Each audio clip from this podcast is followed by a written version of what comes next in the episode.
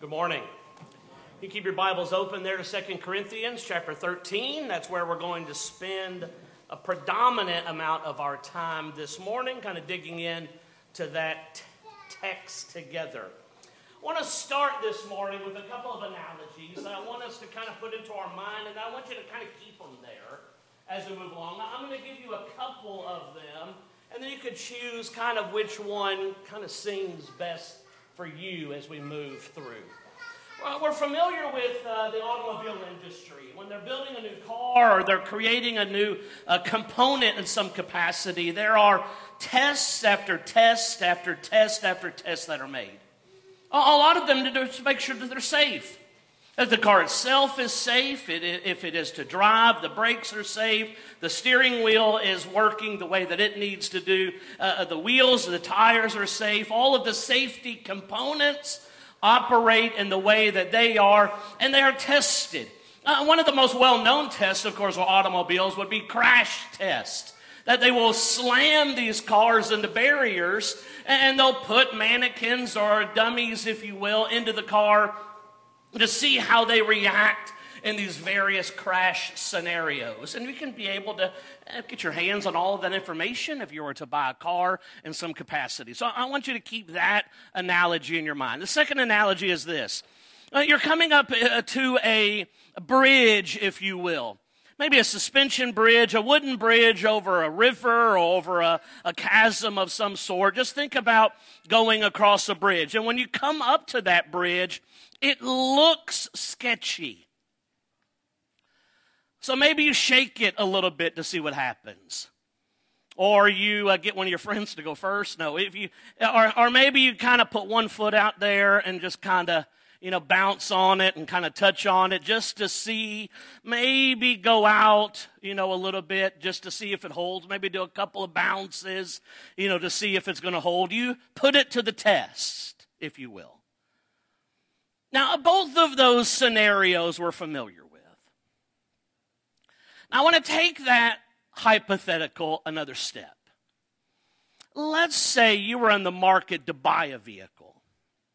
You're trying to make a determination between two cars, and you've got the salesman there with you, and you're like, this red one I really, really like for whatever reason, but, this blue one, I really like it as well, and I'm having a hard time deciding. And the salesman says, well, listen, I've got some information that may make a difference for you. This red one did terrible in its crash tests. This red one here, every time it was tested and it was crashed in some capacity, it crumpled up like a piece of paper. Every single time, even with the smallest of speeds, the dummy that was inside ejected out of the car because the seat belts also don't work real well. And it was catastrophic destruction every single time. That's the red car. Who among us would then say, well, listen, that's the determining factor to me. I'm going to go with the red one. No one would say that, right? That would be foolish. Or even in our other scenario, we're about to cross a bridge, and as we're shaking the bridge, we look down, and about half of the planks pop off and just kind of fall away. Or we step out on the first plank, and it snaps in half, and we stumble back. And every step that we take, it creaks, and it cracks, and it shudders. Who then among us is walking across? You see, all of us understand that. None of us are buying the red car. None of us are walking across the bridge in those capacities because after the test, it was deemed to not be safe. When we test things, we want them to be safe. Now that scenario, whichever one you like the best, makes perfect sense to us. And this morning, that's what we're going to do. But not for a car that we may or not be buying or a bridge that we may or not be crossing. We're going to do it this morning to ourselves. And I know you're sitting out there this morning, and maybe you've heard hundreds of lessons in the past, and maybe a lot of those lessons, you've got the preacher up here saying, now listen, we've got to be honest with ourselves. We've got to examine ourselves. We've got to test ourselves. Now, I don't know how many times I've said that.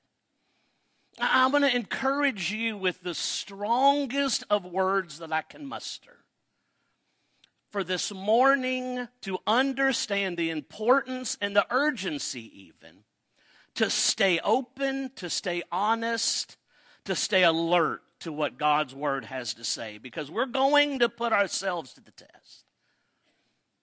And just like with that car or with that bridge, it's going to come down to, are we safe? And if the test reveals that we're not, what am I then going to do about it? That's 2 Corinthians chapter 13, specifically verse 5. Justin read for us verses 5 through 8. We are going to expand the context. Most of our time is going to be spent right here in verse 5. We will expand the context a little bit after verse 5, a little bit before verse 5. But in a lot of ways, we will be springboarding from this page specifically.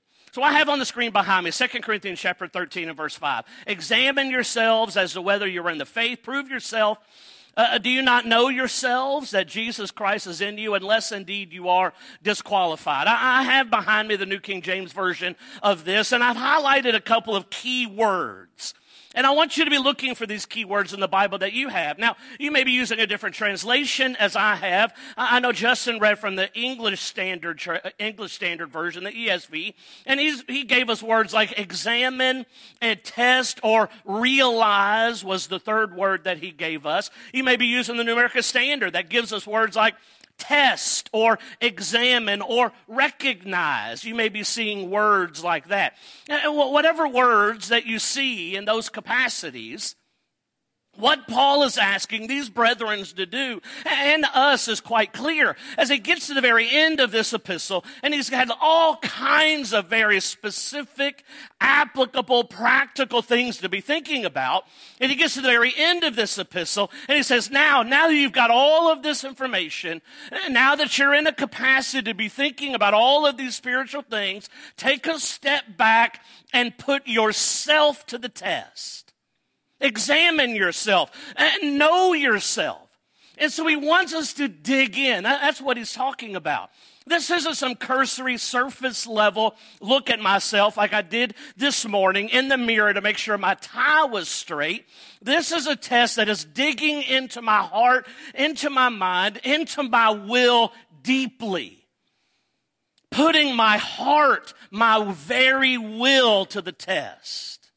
Getting to know myself. Not always easy. Hurts a lot of times. But Paul, as he closes this epistle, is wanting them to do so. And he's wanting them to understand, are they in the faith? That, for us this morning, represents the safe zone. Isn't that what we want from our tests? The cars that we buy, we want them to have gone through tests, and we want then those tests to have deemed that car that I'm driving safe. That's what we want. The bridges that we cross, whether walking across them or driving across them, we want those bridges to have gone through tests. And we want those tests then to have deemed that bridge safe that we are crossing. That's what we want. And that's what Paul wants us to do to ourselves. He wants us to test ourselves, to examine ourselves, to make sure that we are safe. And that safe is represented by this phrase, in the faith. All the translations that you have in your lap is going to use a phrase similar to that. The NLT will render it a little bit differently. That helps us a little bit. It says that we are going to do so to see if your faith is genuine. All of those things mean the same. And so that's what we're going to do this morning. We're going to do just that. We're going to test ourselves. We're going to examine ourselves. We're going to get to know ourselves to see if we are safe. So what are we going to look for?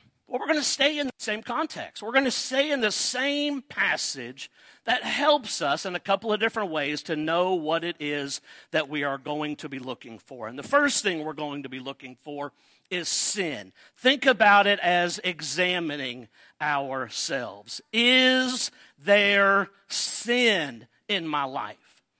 Am I acting according to the flesh? Listen, we can say in the same context. One chapter back, but at the very end of that chapter, in 2 Corinthians chapter 12, Paul helps us in thinking about some of these things. Look at verse 20. For I fear lest when I come I shall not find you such as I wish, and that I shall be found by you such as you do not wish, lest there be contentions, jealousies, outbursts of wrath, selfish ambitions, backbitings, whisperings, conceits, tumults. All of these things are not Christ-like. And he makes mention of these things. It's like, I don't want to find these things. I want you to be looking for these kinds of things. I want you to be looking for these types of things. These types of things are not Christ-like. These types of things do not showcase being in the faith. Now, this list that is given to us here, listen, let's not get too fancy this morning. That's not the difficulty of a lesson like this. The difficulty is not in the understanding. The difficulty is not in the hearing. The difficulty is in the testing. That's where the difficulty is in this morning. And so let's not get fancy this morning. We are called upon, and we have a unique opportunity this morning as we study together to take a moment, to take a breath, to count to 10, to look into our hearts, to look into our souls, to look into our wills. We are searching for sin. Maybe it's one of the ones that is made mention of by Paul here in 2 Corinthians chapter 12. Maybe it's a sin that he lists in other places in Scripture, or maybe it's somewhere else. We're searching for it. We're looking for it. I'm doing that myself. I've done it this week as I prepared for this lesson. I'm doing it currently. I'm asking you to do the same. You look into your life. You look into the life that you live. You look into the things that you know about yourself that maybe no one else knows. You are able to test and examine pieces of you that I cannot, only God can test and examine. So we've got to do it this morning. We've got to see if we are in the faith. We have to test ourselves. And here's the scary part. Not to be offensive or to necessarily be harsh in any way, but if this morning, as you have tested your heart, if you this morning have found sin there, if you have found sin in your life, that you're not living Christ-like, if you're not living according to the Spirit, but living according to the flesh, if that is what you have found within yourself, you have failed that test this morning. You are not safe in the faith. You are not in the safe place. You are in a dangerous place. You are in a dangerous place because you have failed the test. But before we harp on that too much, let's not fret too greatly. The reason it is so important to be able to test and examine ourselves, not just at this easy opportunity. Do you understand that's what this is? This is an easy opportunity to do it today. We're all sitting here. We're reading it. We're talking about it. We're surrounded by people who love us. It is an easy time to examine ourselves right now. If we're struggling this morning to examine yourself right now, oh, man, you're going to have a massive difficulty of testing yourself throughout the week. So if you have tested yourself this morning and there is sin there, the reason it's so important, even if you have failed in your examination, that there remains now time to do something about it. Even in the text that we had just read, beginning there in verse 20. I'm going to read verse 20 again. This time I'm going to bleed into verse 21 to finish that sentence, to see what it is that Paul says about it. He says again, verse 20, "For I fear lest when I come, I shall not find you such as I wish, and that I shall be found by you such as you do not wish, lest there be contentions, jealousies, outbursts of wrath, selfish ambitions, backbitings, whisperings, conceits, tumults." Verse 21, "Lest when I come again, my God will humble me among you, and I shall mourn for many who have sinned before and have not repented of the uncleanness, fornication, and lewdness which they have practiced." And so what happens here in 2 Corinthians chapter 12 and verse 21 is it points out the importance of once we have identified those things in our test, we fix those things. Let's go back to our two analogies. Let's say you are a car manufacturer and you are putting your car to the test and you notice that the front axle, when it goes to make a right-hand turn, one of the important bolts there pops off every time. Every time you make a right-hand turn, a bolt pops off. And you test that and you test that. And because you have tested it and you found it to be dangerous, you then make the changes necessary so that it's safe. So that when you test it again and make that right-hand turn, the bolt stays on. You fixed it. Or you're coming up to a bridge that you need to cross. Maybe you're the bridge builder and maintenance person, and you shake that bridge, and one plank pops off. Well, you go to that spot, and you replace that plank. You fix it. It failed the test. It's dangerous. But because you ran the test, you're now able to fix the problem and make it safe. You see, before you're unable, if without the test, it just remained dangerous. But because you ran the test, you can now make it safe. And so do you see the importance now of the test? Without running the test, we just remain in trouble. We remain in a dangerous place. But if we run the test, now we can fix it. We can do something about it. It is the power of what God will do for us. I want you to hold your fingers at 2 Corinthians chapter 13. We're most certainly going to come back there. There's a passage, one of my favorite psalms, Psalm 139. There's a lot of incredible things that are happening in this psalm. You know, mainly it is in every way a song about God, who God is, what God is all about, the knowledge space that God operates in, the presence that God operates in, the power God operates with. It is one of those omni passages, if you will, that talk about all of his greatness, of who he is and what he's all about. And the psalmist there is going over all of these things, and he's lifting up God, and he's glorifying God, and he's thanking God for all of those things. And when he gets to the very end of that, after he has made all of these incredible statements about God and who he is, he now responds to God. Now listen to how he does so. Listen to what he says. I'm at the very end of Psalm 139, verses 23 and 24. Listen to what he says. "Search me, O God." This is after he has stated, God sees everything. He knows everything. You cannot hide from God in any capacity. And so what does the psalmist do? He welcomes that searching. "Search me, O God, and know my heart. Try me and know my anxieties, and see if there is any wicked way in me, and lead me in the way everlasting." You see what the psalmist is asking for? He's like, look, I'm open. You look at me. You test me. You examine me. If there is any wickedness, if there is any sin, lead me out of that.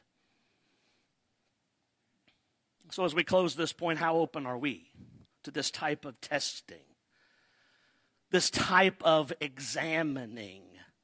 How open are we to that? You see, if we are examining ourselves, we are searching for sin. And if we find it, we are fixing it so that we'll be safe. Secondly, if we are proving ourselves, we are living Christ-like. Or not just rooting out the negative, if you will, but we're also looking for the positives. We're rooting out the negative. We are looking for the positives, right? We're doing all of those things.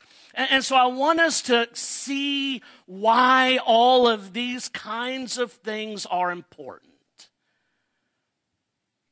Are we exhibiting Christ-like behaviors in our lives? We're looking for those kinds of things. Are we Christ-like in our behavior? Are we Christ-like in the way that we talk to and we treat the people around us? We're looking for those things. Are we Christ-like in the way that we reverence God as Christ did? As we reverence Him in our worship as we are this morning, as we reverence Him in our prayers?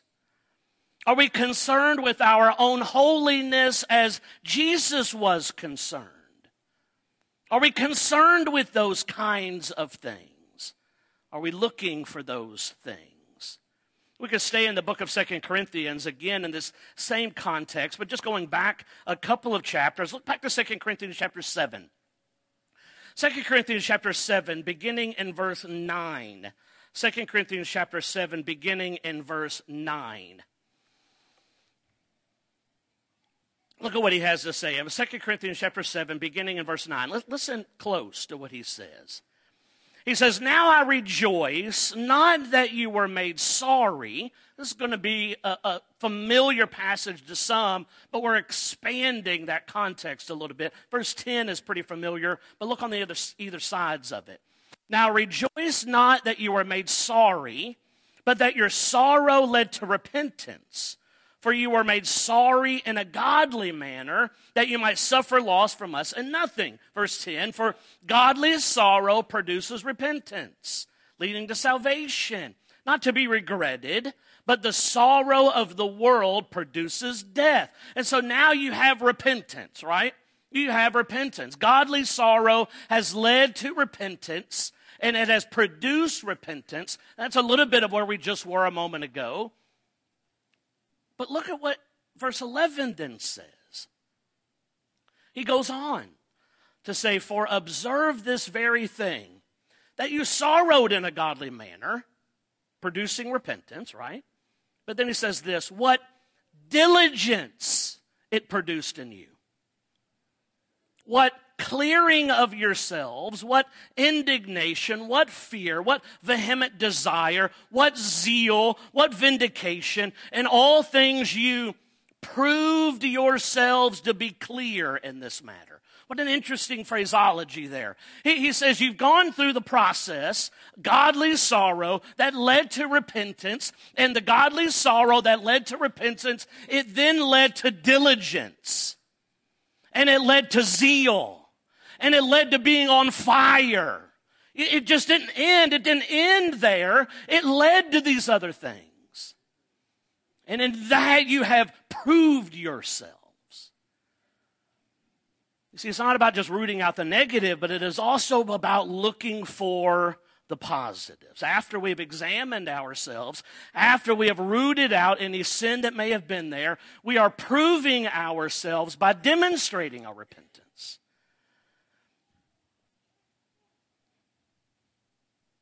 If we're not doing that, we have failed the test. We have demonstrated that we are not in the faith. Now, the key component to all of that, why it is important, is this phrase at the end: unless you are disqualified. If you are in 2 Corinthians chapter 13, as Justin read for us in this context, it pops up multiple times.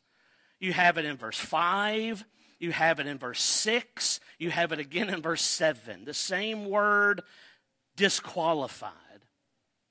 We don't often reference the old King James, but I will here because it uses an almost even scarier word that I think helps us. Unless you are a reprobate. And you may not even know what that means, but you're like, that doesn't sound good. I don't know, but it doesn't sound like it's something I want to be, right? That doesn't sound lovely. It isn't. Lest you be disqualified. That Greek word specifically, here is the definition. Unapproved, that is rejected, by implication worthless. Castaway, rejected, reprobate. That's the definition of that Greek word. Doesn't that sound great? Doesn't sound great to me. It doesn't sound something super fantastic. You may be using something other than the old King James or the new King James as I use and have on the screen behind me. All other translations, every single one of them, will use the phrase fail the test. As Justin read for us from the ESV. All of the others fail the test. This is where we need not to be. No one wants that. No one wants that. No one wants to be a reprobate. No one here wants to be disqualified. No one here wants to be a failure. No one of us wants that here today. How do we make sure that that's not us? Examine, test, prove, recognize, realize, so that we can know we are safe. That's where I want to be. So the punch this morning is this. Doesn't matter how badly I want to. Doesn't matter how badly our three elders may want to. We cannot test like this for you. You've got to test yourself. You've got to examine yourself. And we're doing so because what an incredible opportunity we have right now to do it. And God has not promised more opportunities than the one that we have. None of us want to drive a car that's been untested because that's dangerous. No one of us wants to walk or drive across a bridge that's been untested. Not one of us would do it. Not one of us would do it. So if we wouldn't do that, why then would I carry my soul and lay it untested before God? Why would I do that? Cross my fingers? Foolish. Foolish. So let's make sure that when I lay my soul before God, it is one that has been thoroughly examined and thoroughly tested so that I can know that I'm in the faith.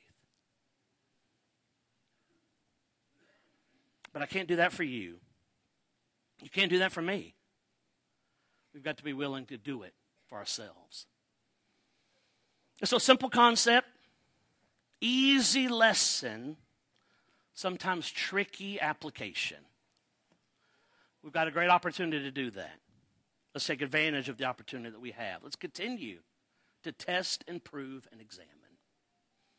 Well, this morning, I appreciate you listening so well. What a great opportunity that we have to do some of that kind of thinking. Brad is going to lead us in a song of invitation that's going to encourage us to think about those things.